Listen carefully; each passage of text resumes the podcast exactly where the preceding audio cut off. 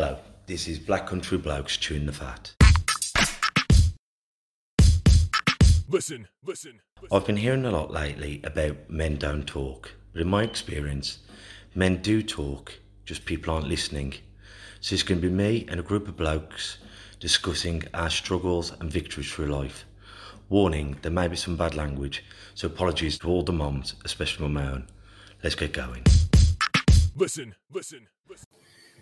Abin, yeah, just the Black Country Blokes chewing about chewing the facts about mental health, disability, and life in general. Here with me, Kev Dillon, and my partner in crime, as always, Lee Cadman. Now, today we're going to be talking about law, really, and the rights that us blokes do have, especially around divorce and separation. So, again, you got to introduce yourself in a few seconds, telling us about the wonderful work that you're doing over Higgs. But as always, we'd like to start with our gratitude. And me and my Kate, uh, we, um, my wife, was our 10 year anniversary the other day. So we went to Birmingham, we had a lovely meal. We're lucky enough to go out for a meal. And yeah, I'm grateful for the, the te- well, we've been with each other 12 years, but 10 years happily married. Most of it happy anyway. What are you grateful for? Oh, I had a, a fantastic appointment for work. Um, there's a gentleman who'd had a had a stroke, and I took him around um, an electric wheelchair, and he's uh, he's he's been in his manual wheelchair with someone pushing him now for almost just over a year. Um, and he's been looking out his window. He's got these massive windows in his house where he can look out and see the bottom of his garden. But he's not been able to go down there on his own. And, and he's, he's a gardener. He loves to potter in his shed and do all that. And he had this wheelchair and he went out and uh, managed to take it down there. And yeah, just be out there with no one else. And his son took me to the side after the appointment and just thanked me. And I just think it's days like that that I really appreciate it. I'm sure you have days like that with your two jobs as well. That yeah, just make it uh, not not more worthwhile because it's worthwhile doing anyway, but makes you appreciate it more what you do. There you go. What are you grateful for today? Who wants to kick it off? I'll kick it off. I'm grateful for my family today. Um, yeah, so my husband's still at work, um, so yeah, grateful for um, for him and for my parents who have got my two kids this evening. So they're helping out. We- to make we'll sure thank them we as well, be so can be that. here, yeah. So yeah, very grateful for my family and having them around me. Let yourself. I think I'm probably grateful for working from home today. I was tired this week, so it's nice to just have a bit of a lie in and not have to do the commute in the morning. So Especially with all the roadworks. Oh, yeah, I'm great. I'm grateful for that. Small, small mercies, but I'm win. grateful. But that's why we start with a gratitude list because we started off uh, when we did our support group through the lockdown, and it was always, as you we've been bloody terrible. Oh, well, and then we go, "Eh, what are you grateful for? What have I got to be grateful for? Well, well, can you breathe? Can you swallow? When you get to the toilet, does it flush? And well, yeah, I mean, the small victories are often the biggest victories because when they're taken away from you, it's surprising how rubbish your day is. It's remembering, even the darkest day, there's something, even if it's just you're alive and kicking. So, girls, who's going to start? What exactly do you do for Higgs? What Should I, should I Yeah, you kick off then? You Um, kick off. your name and, And job role. and job role? So my name's Rhiannon Gray. This is Sioned Fitt, um, and we're both lawyers. We work at Higgs and have worked at Higgs for a number of years in the family team. And Higgs is a law firm that's been around and been local to here. We're based up at the waterfront since 1875, and in all of that time, we've been working with individuals, businesses, families, um, and sort of growing with them and working with them and um, helping them with any legal problems that they've had. Um, I've worked in family law now for, gosh, it's getting on for 15 years, um, there or thereabouts, and specialised in working with people who are either at the start of their relationship and working with their money and kind of protecting their wealth, um, or at the end of their relationships, dividing it once they've divorced or once they've um, left a cohabiting relationship. So that's, that's me. I mean, Higgs are great. I mean, they've raised money for us over the years, haven't they, doing the sponsored walk? And Yeah. It's great, you know, people back in the community. So for that, we're always grateful. How about yourself? So I specialise in children matters. I've been at Higgs for seven years. Been in the law for 13 years. So I've done a mix. I've done seven years of public law representing parents, and now I've done seven years of private law representing parents, trying to help them resolve arrangements for their children after separation. The separation is always tough, isn't it? And as we're saying off air, every every coin's got two sides, doesn't it? And you often hear it from like in the pub or at work. And unfortunately, with a relationship comes feelings and emotions. And I hear it so much here. And Kev, she's had an affair, she's taken the house, and I can't see the kids. That's the emotion around the incident, isn't it? Hmm. And we were talking about it off air, wasn't we? Saying to you, she's the baddie, I'm the goodie. But the true fact is the relationship has ended. Now what what we're gonna do about it, isn't it? Yeah, and, that, and that's the that's the tricky thing in in our roles really because you know yes we're here to advise people who come to us with that with the problems after the relationship breakdown but you have to start with understanding the emotions and how they're feeling about that breakdown because it can really color their decision making their thought processes and it's trying to get to the bottom of that and work with the individual. We don't so much work for people, we really work with people um, and try and make sure that we understand those emotions so that we can empower them to make the best choices for them um, following a, a separation. I think that's probably true in terms of the children as well, if, if not more important, actually. Yeah, I, th- I think what's important is recognizing that regardless of what your client might be saying to you about their version of events, as you say, there will always Mm. be another side to that coin. And what's really important in our roles is to not completely buy into what your client is telling you, because it would be so easy to lead them astray and give them the wrong advice if you took everything that they were telling you at face value. And I think what's really valuable about what we do to help people is to take a step back from that and say, well, okay, if that is true, and if, you know, she's had an affair, for Mm. example, or whatever the case may be, how does that impact on the children though? Does it impact on the children? Well, that might make it difficult for the two of you to sit down around the kitchen table and have a chat or meet up for a coffee somewhere and try and have a conversation mm. about the children because the emotions are so raw. The reality is, does it mean that the children shouldn't get the opportunity to spend time with her or him, either parent, mm. grandparents, uncles, aunts, whoever it may be? The answer to that will almost always be no. It doesn't mean that, and it shouldn't mean that. And it's about helping the parents to find a way to you know, not ignore those issues Mm. because we can't pretend like they're not there and that people aren't hurt and are feeling pain and resentment, etc. But putting them into one field, into one box to deal with over here, and separately, how do we deal with the child arrangements? And, and sometimes I feel separating those things off can be really, really helpful So- if we can. So I think that's when it's a criminal thing. Mommy and daddy aren't in love anymore. We're not going to live together. But it's when the children are weaponized, isn't it? Yeah. And when, once again, there's bad mummies and bad daddies, Mm. but it's when they want to be in that child's life.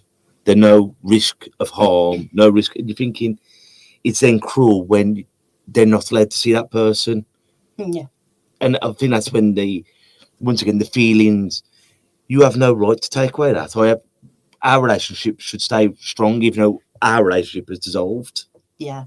Yeah. I mean, I, I think what I tend to find, which is why we're now offering um, a specific service around fathers' rights, because in my experience, what I find a lot of is fathers in particular coming to speak to me and not really understanding what their rights and Yeah. responsibilities, and those two things go hand in hand, what their rights actually are. So it's always helpful to put a father on the right footing by saying, well, actually, legally, you're on a level playing field. No one's got any higher rights than anyone else.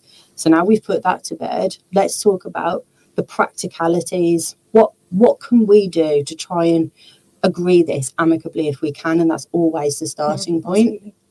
What do you think? Um, there's like in, in in when I see it, it's always the father that seems to be fighting to see their children. What do you think that is? It is that correct, or is that just kind of what's put out there? Well, I think as you were saying, I mean that's that's really the reasons why we've had a focus and Sioned's had a focus on fathers' rights because there there's a need there. There's a, a lack of understanding about what fathers' roles, rights, and responsibilities are.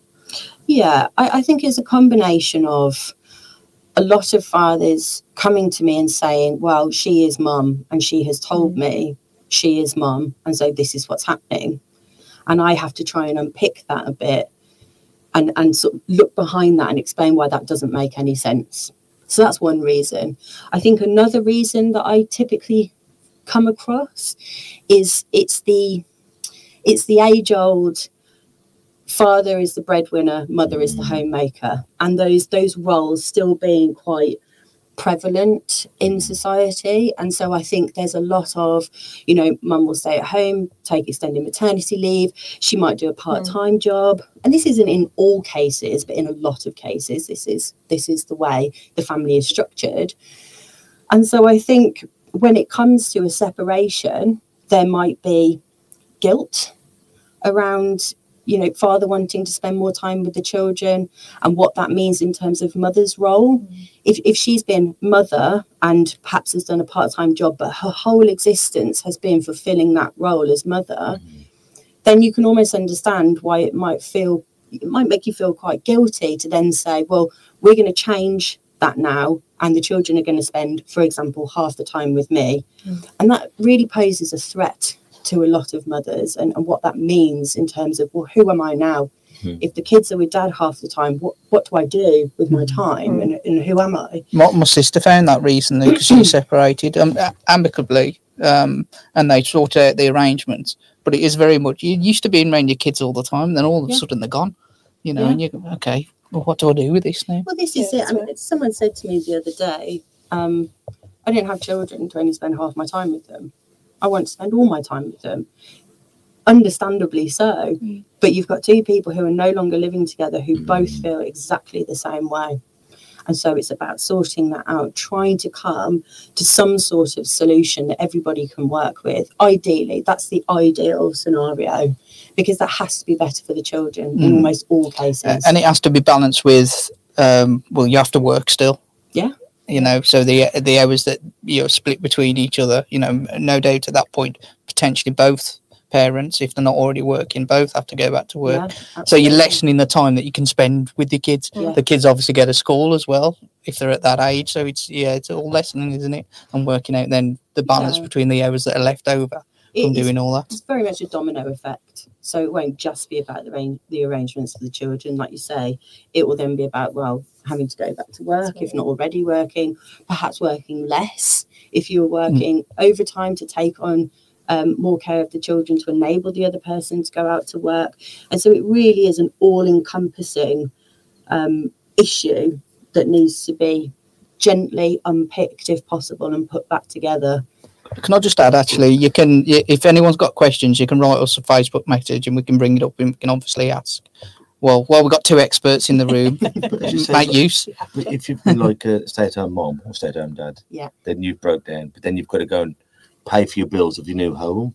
Mm. You know what I mean? That that's the other flip side, isn't it? You've you've had to go to work in full time, Mhm. and then say if me and Kate split up, me and my wife, uh, and we get separate houses and all this. What oh, also that, that was my family, that was my nan's house, and it's our house now. We're both on the deed and whatever. If we left now, what would say I I, I choose to leave? Never mind, she kicks me out. I, I choose to leave. What would happen at house then? Would I give her the house, or would I have to be bought out of the house? It really I know it's a big question, it but- is a big question, and there's there's no there's no one answer when it comes to comes to finances.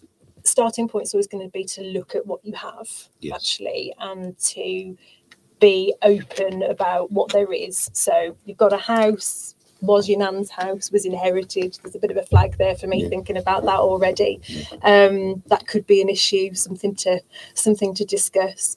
Um, but to look at what you've got. So we're talking about your houses, what's in your bank accounts, pensions, what your earnings are, whether you've got any investments, and there are forms to kind of that we fill out to help with all of this stuff. And then the next question is, what do we do with it? And the starting point has to be kind of well what are the needs if you and your wife have equal needs? Because you know you're both going to the kids are going to be with both of you an equalish amount of time. Doesn't have to be equal an equalish amount of time. Um, then you both have the same kind of housing need we look at stuff like what's your mortgage capacity? What can we achieve with the assets that are there? Sometimes it's starting with right what can't we achieve? Putting that to to the side managing expectations and then looking at kind of what's left and what we can do.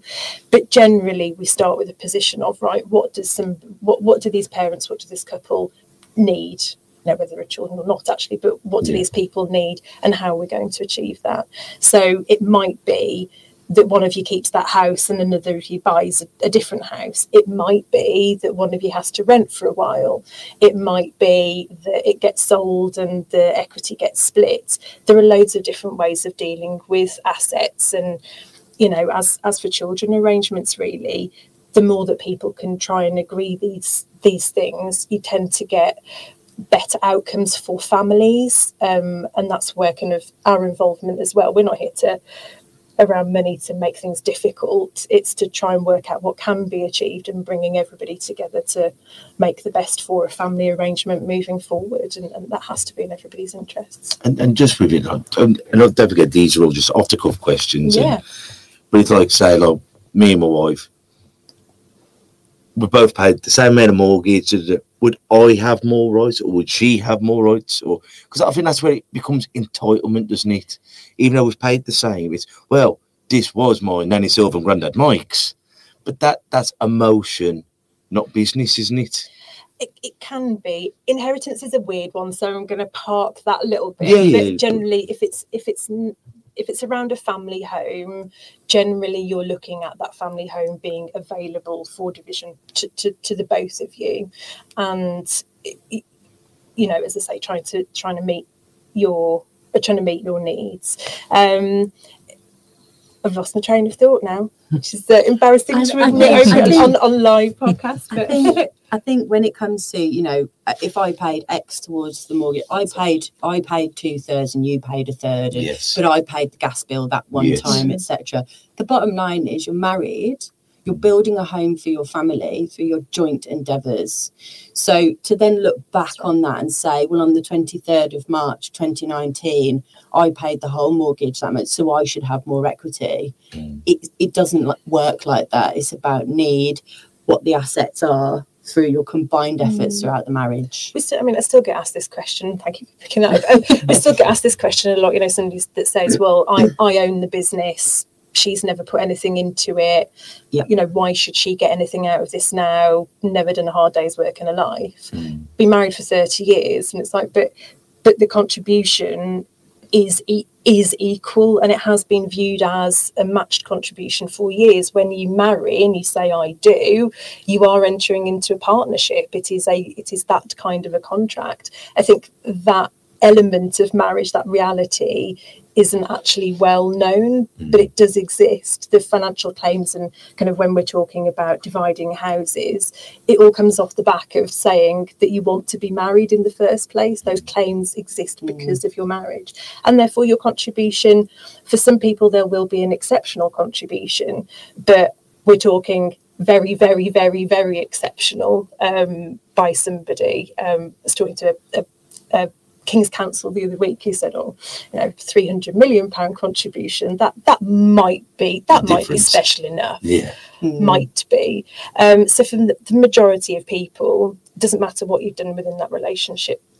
Paying the mortgage looking after the kids it's going to be viewed as you've you've had a proper contribution to that I think relationship. uh, I think some people are cash class a contribution as just money as well, Mm. but it's not. It's time. So for you to be able to go and build that business or or spe- uh, put that money in to pay that mortgage, what was the other person doing or sacrificing or carrying on to enable you to do that and go forward? That's right, and it- it often comes around to a question about around pensions. This is where we get asked it loads, actually. That you know, often it can be the wife that doesn't have the biggest pension because the husband's been working. She's had um, you know periods of maternity or whatever if they have children, and the same argument goes. Um, you know, you're looking at a pension sharing order to even out the contributions that both of you were able to make during the during the term of the marriage.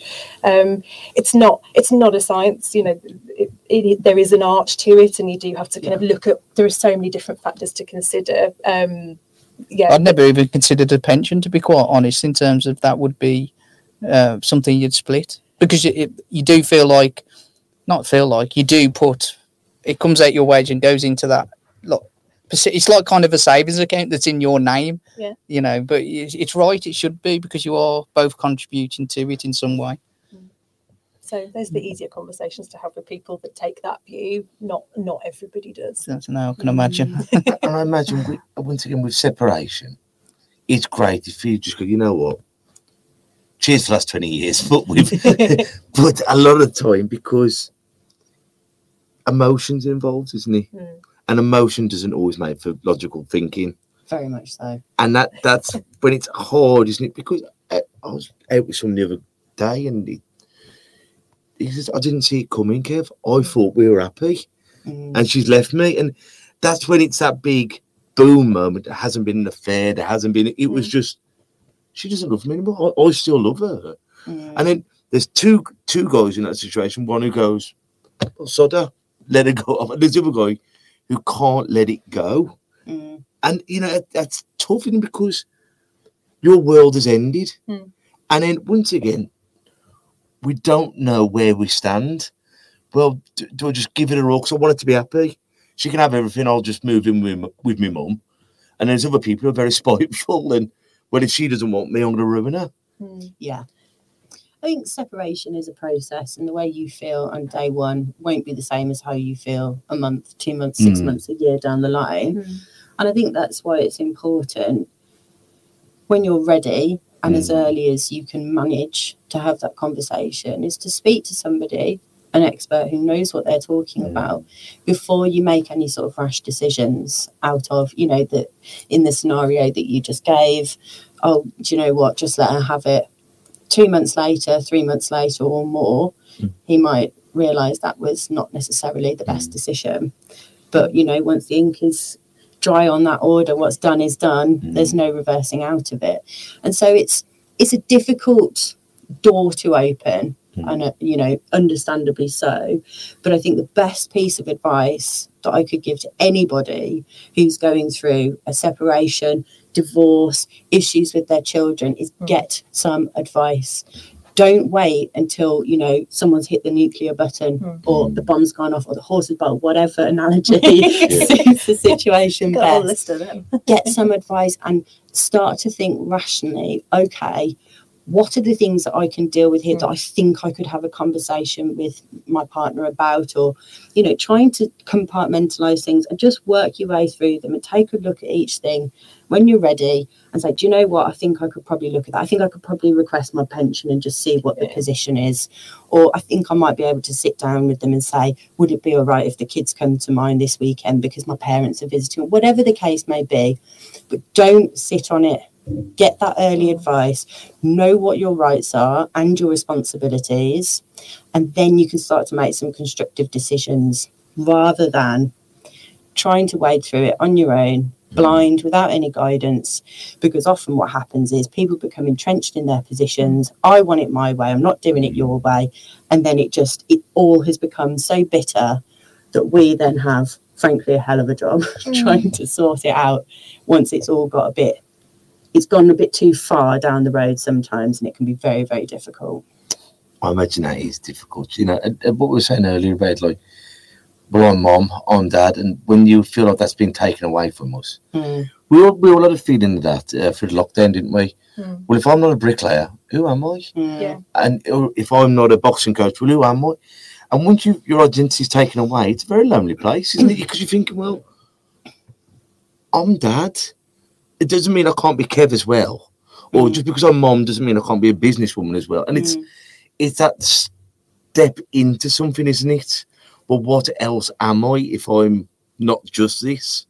And I think it's a time, you know, with any with any breakup, it's a time where there are just lots and lots of those questions at the same time. If you're not quite sure what's happening to the house or you're not Mm. quite sure what your hours of working are going to be or quite sure where the children are going to be it just um, makes those emotions and, and that kind of feeling of isolation and change a whole lot bigger. I mean one of the first things that i do in, in i'd say every conversation it's got to be the exception um, if i don't is to encourage people to seek counselling services so to go to their gp talk about what they're going through um, because you need that support around you you know you need your friends around you you need a family around you but actually sometimes people also need that professional support where they can talk very openly about what those kind of feelings are and how it's affecting them i mean it's akin we describe it as being akin to a bereavement process Yes, really I just going to say that. a- and I think people going through those that process don't always realise that that's the roller coaster they're going to be on.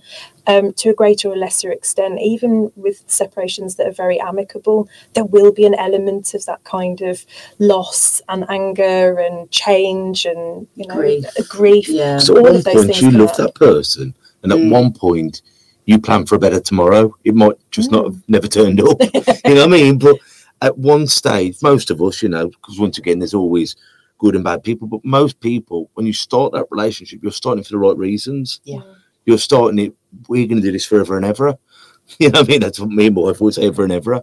And and then for whatever reason, it hasn't worked, or someone has done something, or circumstances haven't fell in your favour. Mm. Mm. And and as I said, I, I think that's the hardest ones when you hear.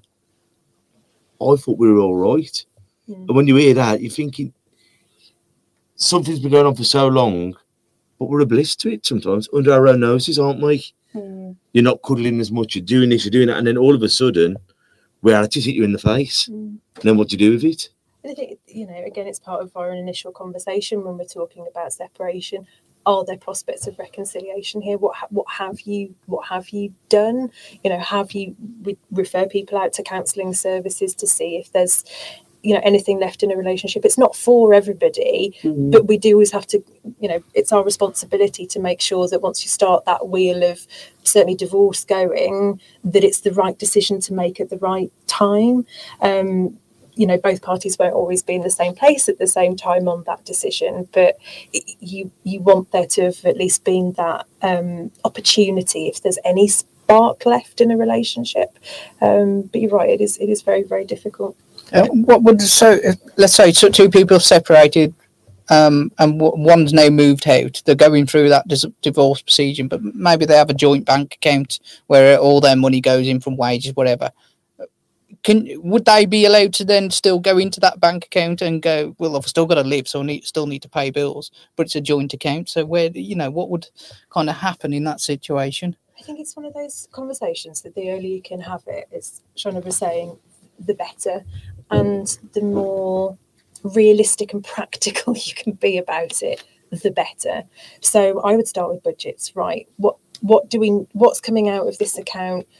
What do we need to go into this account to cover our bills and all of the rest of it? So, just, so if you had a mortgage between two people, you'd sto- still both be liable for that mortgage payment as well, wouldn't you? Yes, but it's not always the case that both people continue to contribute to the mortgage. Um, so again, it's reason it's it, it's a good reason to have that kind of very practical conversation if you can manage to do it. Otherwise, you know, these are conversations that we start off with. Mm. You know, whilst we're going through this very rocky, very uncertain bit, very emotional bit, what can we do to keep things the same? What agreements have we got? You know, what money's coming in to make sure that nobody feels like there's a loss of security or that they feel vulnerable.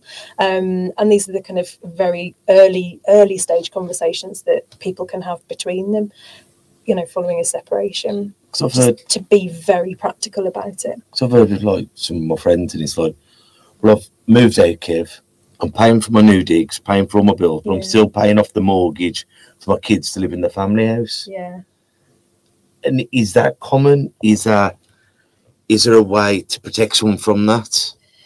It, it, it is it is common Mm. it is um yeah, you know, there are plenty of people that are struggling to keep two households going. And the answer is that you have to try and encourage there to be a conversation about the wider financial position as soon as possible. Hmm. Um, because that kind of outlay, I mean, let's face it, at the moment, No for the majority of people, cannot keep happening. Um, it's really difficult. We have some people that put themselves into, you know, even more difficult financial circumstances because they're doing just that. Um, and it's where you want to either try and, you know, look at mediation as an option to start having these discussions if you don't want to go down a, you know, lawyer-led route. So use a mediator to start having those very practical discussions. Use lawyers to start having those discussions. If somebody won't engage with you you might have to look at court proceedings because the longer it goes on sometimes the more difficult it can be to undo the Yeah. position you've put yourself in. I, I was just about to say that um, from a sort of strat- strategic lawyer standpoint, the difficulty with if a position becomes entrenched or it's established over time, the person who is benefiting from that is then able to rely on what we call, you know, the status quo position. Well, this is working. Why should we change it? And that's true of financial Mm. arrangements, arrangements for children. And so you're automatically, if you then decide you want to change that and do something different, you're automatically on the back foot because you're arguing, well, why? Why do we need to change things now? Why is that better? Who does it benefit? And so that again, it's so important to get that advice early on before you back yourself into these kind of corners where you're, you know, in that situation, you're paying for your own place and all the bills, but you're also funding a mortgage. And before you know it, you've put yourself in a position of real financial hardship. And then all of a sudden, I don't know, you fall off a ladder and you can't go to work. Yeah. Then you're falling behind on two lots of bills. Mhm. And that's a, that's a hard place to be in, isn't it? Because Mm. You've lost everything, you can't provide, and you feel like a bad person Hmm. when you're already doing too much anyway. And as you say, that, well, you've got to get a job because the bills need paying for, or uh, our daughter needs shoes. You go, Mm, "But I'm, I'm struggling myself here. It's hard, isn't it? And as you say, as that, that status quo, I'm comfortable. Because another question I was going to ask you um, is like with child maintenance and stuff like that. Because I know so many people who have done it, like, well, I'll just give her or him, you know, so and so a month.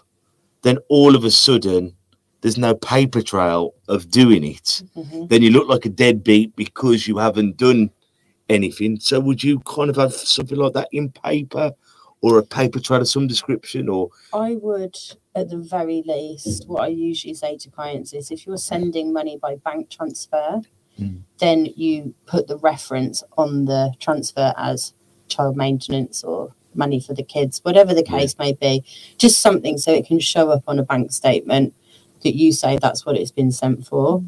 Um, because it is difficult, you know, some all these sorts of things then become or can become issues later down the road where you know people claim they haven't had any maintenance or weren't paying enough maintenance. So something simple like that putting a reference that says what you're sending the money for can bottom that out and deal with that quite quickly. Well here's here's the statement with all of the references maintenance maintenance maintenance. Equally i'd encourage people to put child maintenance so it can't be argued that it's actually spousal maintenance spousal maintenance is the payment from a higher earner to a lower earner to even out the difference in incomes. So sometimes it can be for a period of time to allow for a adjustment. So your example of, you know, one spouse doesn't work and the other one might need to pay part of their income just for the benefit of the spouse to Yeah. kind of make that a bit easier.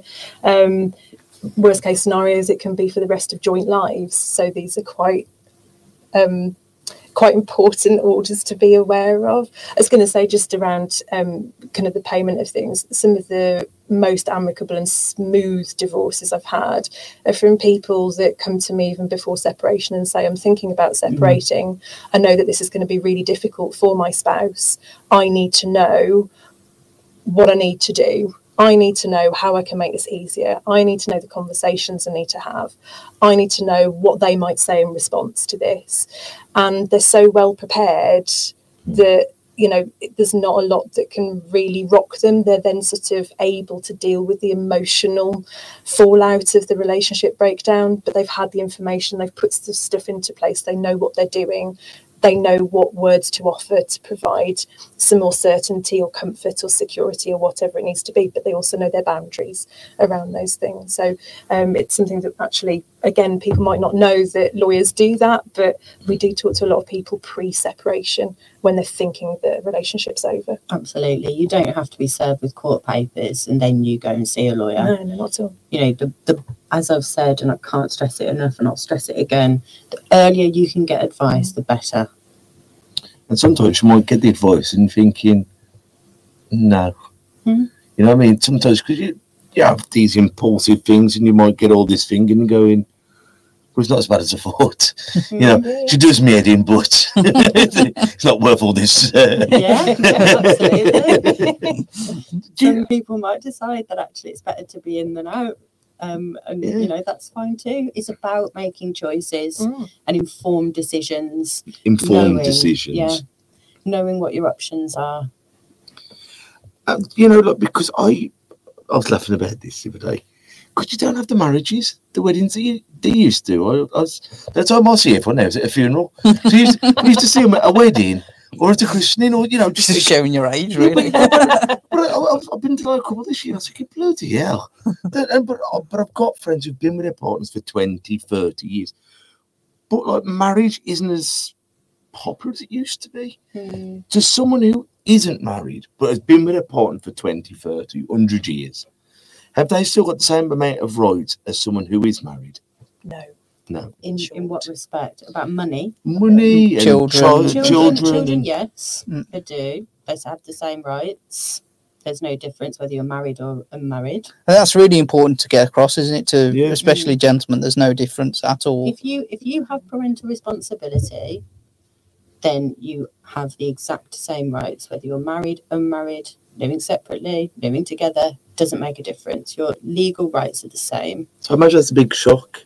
Yeah, I think that it so was to me if- when you said it earlier. because even if my name isn't on the the the, the ba- uh, was it- Birth Birth certificate. certificate. Yeah. but we all know that's my baby, my DNA. hmm So you've got as much right as if you were married to your partner. So, uh, well, you would need to acquire parental responsibility, Mm. which either can be done by agreement with the mother and putting your name on the birth certificate later on, Yeah. or by court order. Essentially, there there are some Yeah. uh, what's that details, other details around that. But to put it in a nutshell, you've either got it or you can acquire it. Yes. And so, if you've got it, you already do have the same legal rights. And once you acquire it, you've got the same legal rights. There are no degrees of parental responsibility. From a legal standpoint, they are the same in every single way. The only difference is mother's parental responsibility is automatic, father's has to be acquired. So I've known a lot of people once again who the, the relationship is broke, and they haven't been able to see the child. And I'm thinking, as long as there's no physical harm to the mother or the child, Mm-hmm. no one's a deviant or no one's whatever, Mm-hmm. then they should have the same right to be able to every agreed upon days Mm. have a relationship with their child and or parents.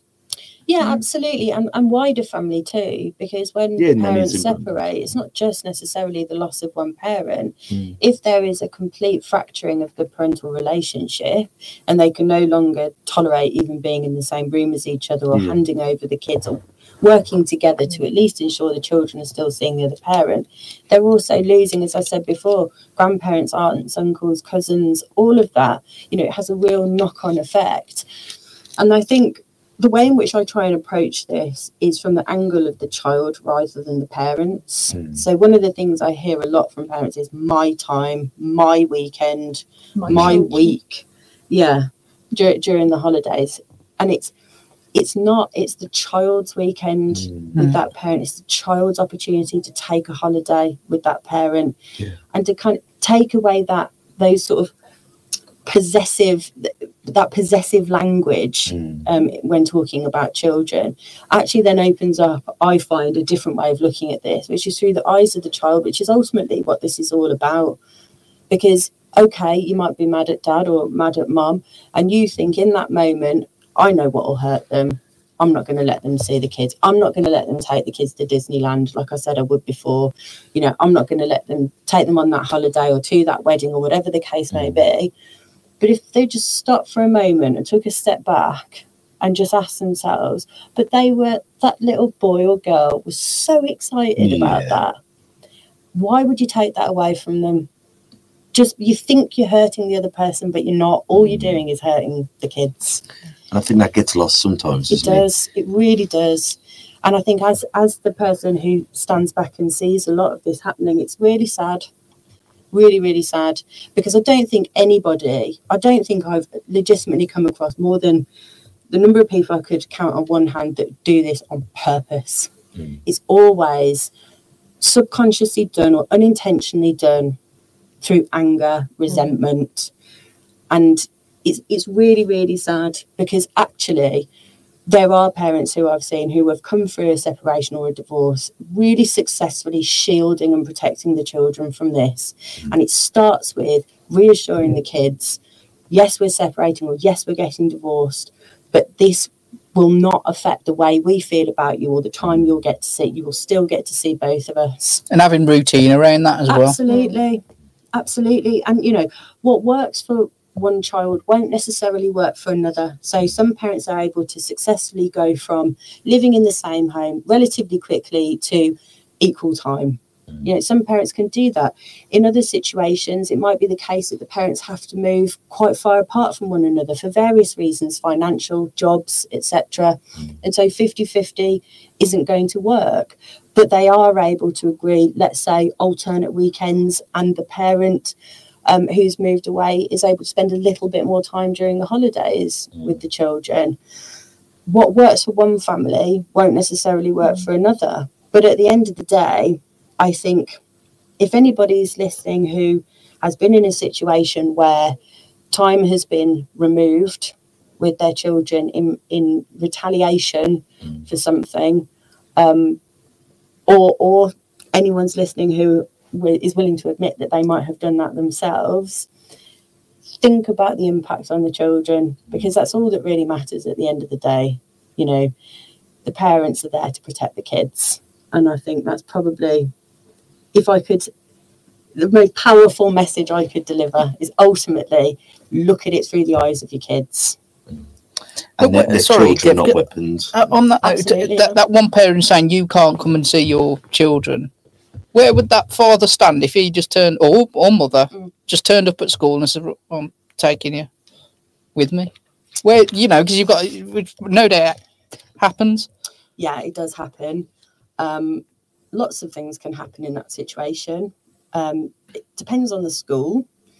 Ultimately, from a legal standpoint, there's nothing stopping that parent if they've got parental responsibility from collecting the child and, and taking them. You know, they've got parental responsibility, legal rights, off they go. I don't condone doing that. I'm I just was- saying that it's kind I of. was going to say it's not necessarily the best way to approach things Mm. because if you've, let's say it's dad who's turned up to collect and he said to mum, "Can I pick up Sarah from school?" And she said, "No, she's got the dentist or she's got gymnastics or whatever," and you go and do it anyway. It's a red rag to a bull, you know Mm. it is. It's only going to go one way, and it. It, I know because I see it all the time. It will be that's it. You're not collecting again Yeah. you're not having them this weekend i can't trust you etc etc in terms of what the school would do jury's out on that one. Different schools do different things. Some schools won't intervene and they'll just say it's nothing to do with us you know there's no safeguarding issue off you go. Other schools might call the police might call the other parent and ask them to come down and refuse to release the child until the other parent's there and they basically said you two sort it out between Sort the two of you. We're not getting in the middle of Mm. this. Worst case scenario um, is someone could apply for an injunction against the other called a non-molestation order to prevent them from going near the kids' school. I mean, that is a sledgehammer to crack a nut type situation. Um, those injunctions should only be applied for in the rarest of circumstances. But legally, legally saying there's no parent can turn around on either side and say you're not seeing your kids. No, unless abuse or And- Well, yeah, yes, unless- but, uh, if, if we put that aside and we imagine there are no safeguarding issues at Yeah. all, legally, no, but they do, Mm. and it would be wrong to get into a situation where you're having a tug of war over the child on the doorstep or at the school, Yeah. showing them up in front of their friends and the other parents. You know, so legally no, but in reality, it is quite relatively easy to put those boundaries in the way. And I think a lot of fathers in particular think they have to accept that because they're Mm. not aware that actually neither of you get to dictate to the other on this. You either agree, or if you can't agree, then you need to try mediation or something similar, some form of um, process where somebody can sit down and try and talk the parents through this. Or the worst case scenario and the absolute last resort is with a court application. because you know that what did you say uh, the order the non molestation order. so if that could you explain what that is please Yes. So a non molestation order is an injunction. So it's a it's a civil remedy for um, somebody who is being harassed, be it directly, threatened, um, indirectly or directly over social media, text message, email, or to your face, coming to your property when it's unwanted, um, turning up at the children's schools and causing problems, etc. Um, you can apply for a non molestation order to prevent that person from doing those things. So, for example, a non molestation order might say that you're not allowed within 50 metres of this person's house, you're not allowed to use threatening and abusive language towards them, um, you're not allowed to contact them by any means. And it's it's a time limited order, so it's not just in place forever. It will be in, on a time limited basis, and it's designed to protect somebody from unwanted behaviour. And, and if that order is breached, the Mm. person that breaches it can then be arrested for the Yeah. breach that. It becomes a criminal um, issue. 'Cause we've done shows on this before about domestic abuse and what isn't often talked about is domestic abuse happens on both sides Mm. and we've had a lot of men who've been domestically abused but it's like i believe the law only changed the other year that was that they would always arrest the man it's like well if if she's up to you with the iron what did you do to make her hit you Mm. and that's criminal because i've heard about horrible scenarios where the woman has made the man's like turning up while he's been working on the road and Mm. tormenting him and abusing and basically stalking him but a lot of the time it's you know it's it's a woman what you're going to do Mm. you haven't got to tolerate that because that is wrong on any side of the coin isn't it Absolutely. And our, our colleague Karen Gray, she specialises in cases where there's domestic abuse. So, I mean, Mm. hopefully everybody can see we work quite collaboratively as a team, Good. sort of crossing over, you know, with what each other do. We work on a lot of cases together. Um, Karen deals with cases where there's an element of domestic abuse. So, whether that's because the initial instruction has been about finances and we find that there's been financial abuse or there's been Mm. physical abuse or emotional abuse, whatever it is, her expertise in that and her connections with local um, charities and refuges are, are, you know, are just absolutely fantastic. But you're right, it does it does go both ways. It cannot be ignored, whichever way it is. Certainly, that's not something that you're going to hear from us. You know, it's it's a woman, you can't do anything. It's just not acceptable. Abuse is is never going to be acceptable. Um, and you know, we're going to be the first people to say that that behavior has to stop and here are things that you can do about it. Here are some options you know hmm. really practical things not just sort of legal remedies but you know we we have these conversations more frequently than i think we would like to and you know would like to be having them. But that hmm. m- molestation order? If i said that right? Non molestation order. do you find that mainly or do you find both parties apply for that? And do you think both parties get it as easy as the other one does I find. Are, are you asking if it's mainly men or women who apply? For yes that? and is it Mainly easy for a women. man to put it onto a woman or is it easy for a woman It, or is it it shouldn't. It common? shouldn't make a difference. The the test is whether or not it's necessary because there's an immediate risk of harm, and it shouldn't matter whether it's a man or a woman that's applying for it. It's a form of self help. So you don't necessarily need for there to have been criminal proceedings or police involvement in order to apply for this order, albeit it would increase the, the prospects of succeeding in getting that order made by the court if you did. but in terms of you know whether there's a, a, a greater prospect or a lesser prospect of getting an order like that because you're a man, I would say I would say absolutely not. It comes down to the behaviour at the end of the day.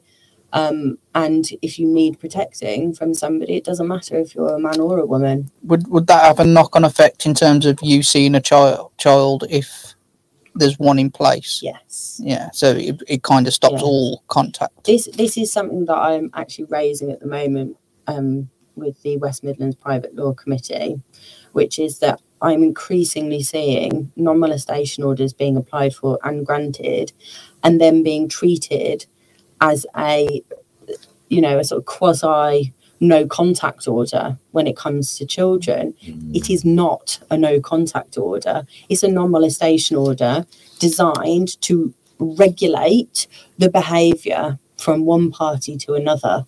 But what I see a lot of is that it's then relied on, well, you can't see the children because I've got this non molestation order and it says you can't contact me, you can't do this, you can't do that. But actually, if you read what these orders say, they should say, if there are children involved, you're not to contact the other person by these means, other than for the purposes of arranging contact for the children.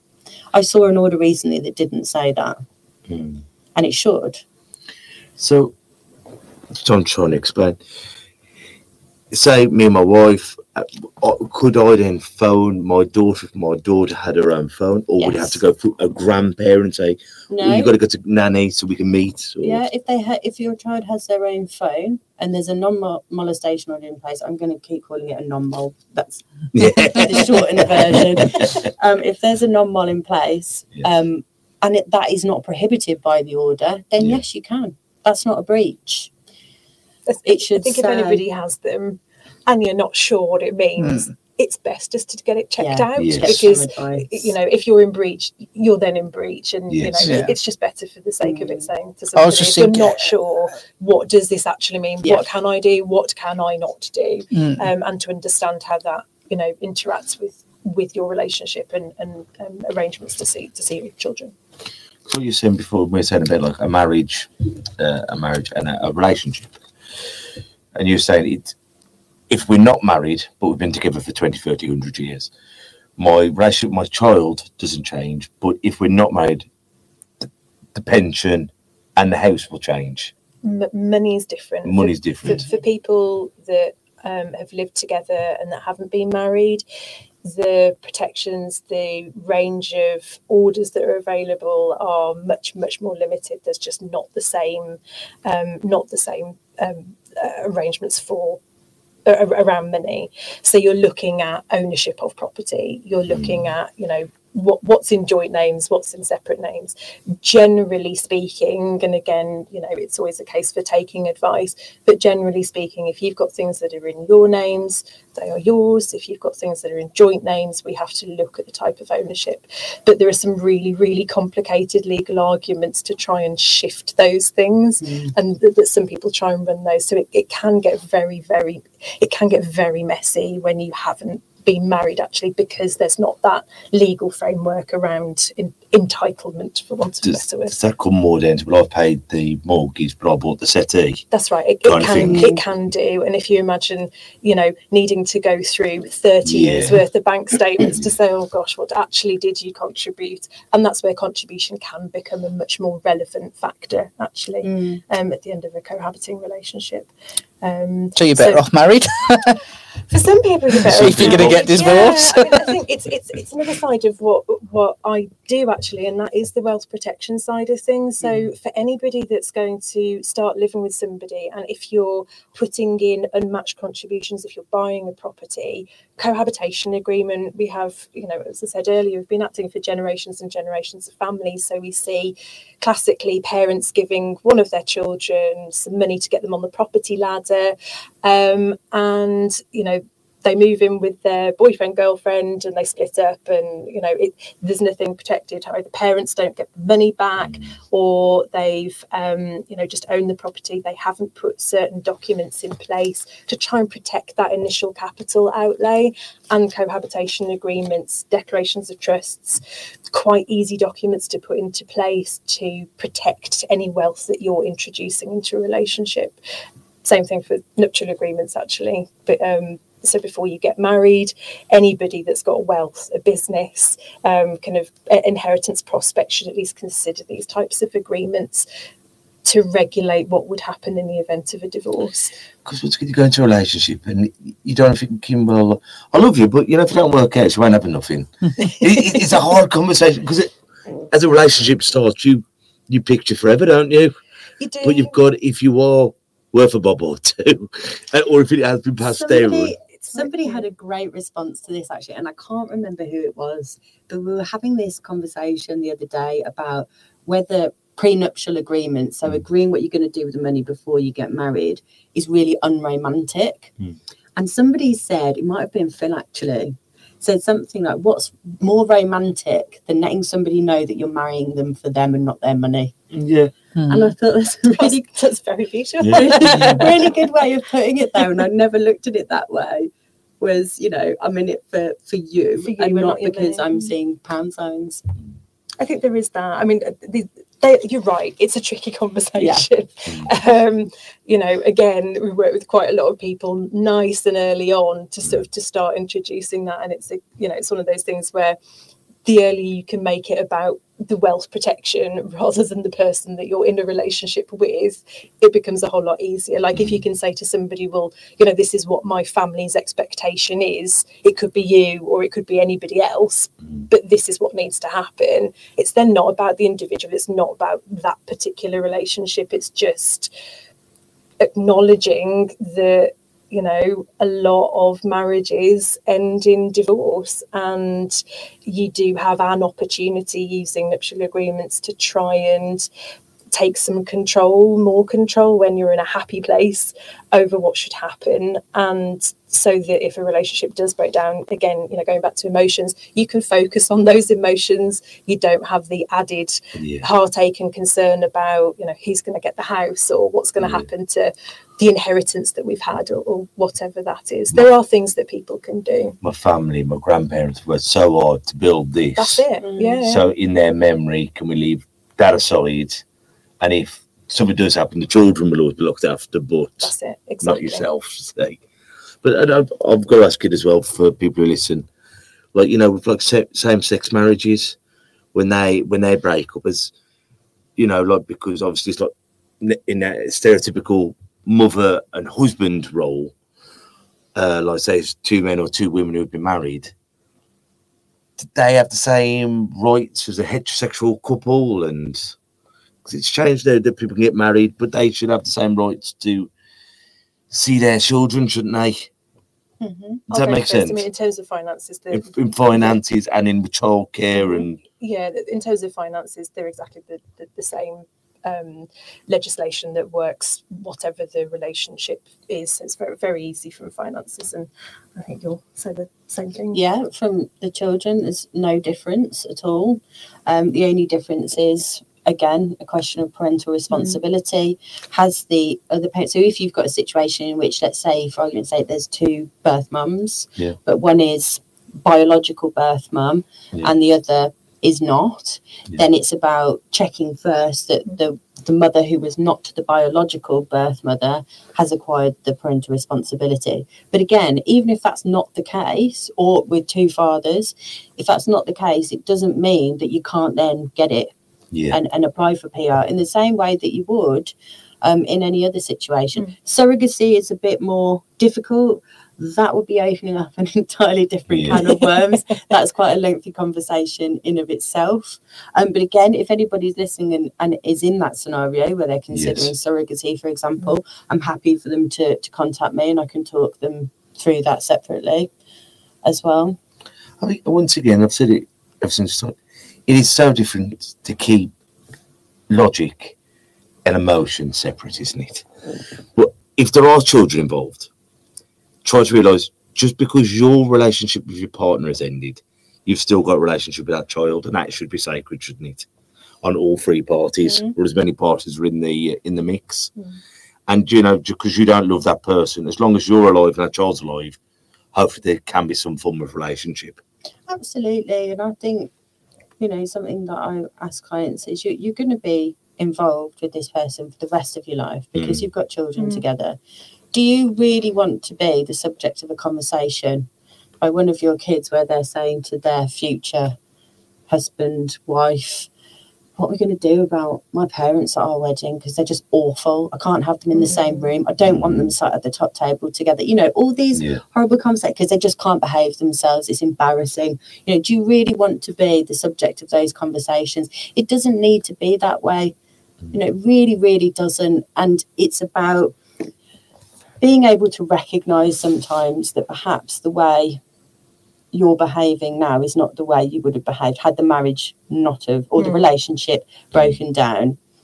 And at the end of the day, is what you're doing now going to make your children happy in the short or long term? Or yourself. It will quite. So, And if the answer to that, if you're really honest with yourself, is no, it's not too late to stop and do things differently. Mm. It's never too late to turn these things around. But the bottom line is, I think if you asked 99.9% of children what they wanted, the first thing they'd say is, I want mum and dad to get back together, or mum and mum, or dad and dad. I want my parents back together.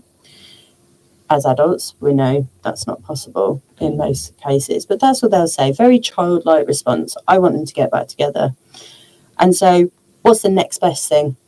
And it's down to the parents to make that happen for them. They deserve nothing less. Hmm.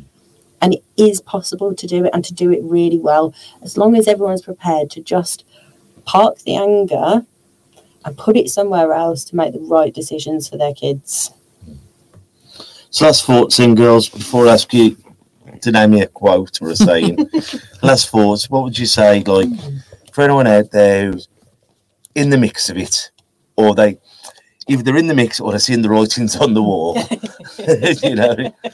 What would you give? Wait, I don't know. This might be a bit um, too philosophical, but I might take one from Sinead O'Connor Yeah. recently, um, which I saw in a documentary about her after she passed away, which was uh, they tried to bury me. They didn't know I was a seed. No, beautiful. What a, what a tragic, what a Can't tragic, what a tragic life she Pressure's has. on. I wouldn't, I wouldn't try. I'll go with that Thank God for classic that one. documentary. I'll go with the classic one. Honesty is the best policy because I think whatever you're doing, whatever walk of life you're in, whether you're coming to see a lawyer about child arrangements or divorce, whether you're having a conversation with your spouse and saying this is this is the end of the road, Mm. you can't go too far wrong if you're just honest Mm. it might be really hurtful, but it's always the best way. Um, and we can do stuff with honesty. As lawyers, we can do things with honesty. So that would be mine. I can't attribute it to anybody or a documentary. that would be mine. But girls, thank you ever so much for coming on. Thank you for Thank you for having having us. us. Then next week we're joined by Peter Upton, uh, Mad Pete from the Priory, great friend, uh, one of my best friends in boxing. He's going to talk about his life and beating cancer. So I look forward to catching up with the old pal. Well, guys, until we see each other next time, I want you all to take care of yourselves and each other. Ta a bit. Listen, listen, listen. And that's a wrap for another show. But if there are any comments or messages that you would like us to read out for our next podcast, please be in touch. There are also lots of different organisations at the bottom of this page, and hopefully they can help you or someone you care about. Please share this to spread the word. Until we talk next time, ta. Listen, listen, listen.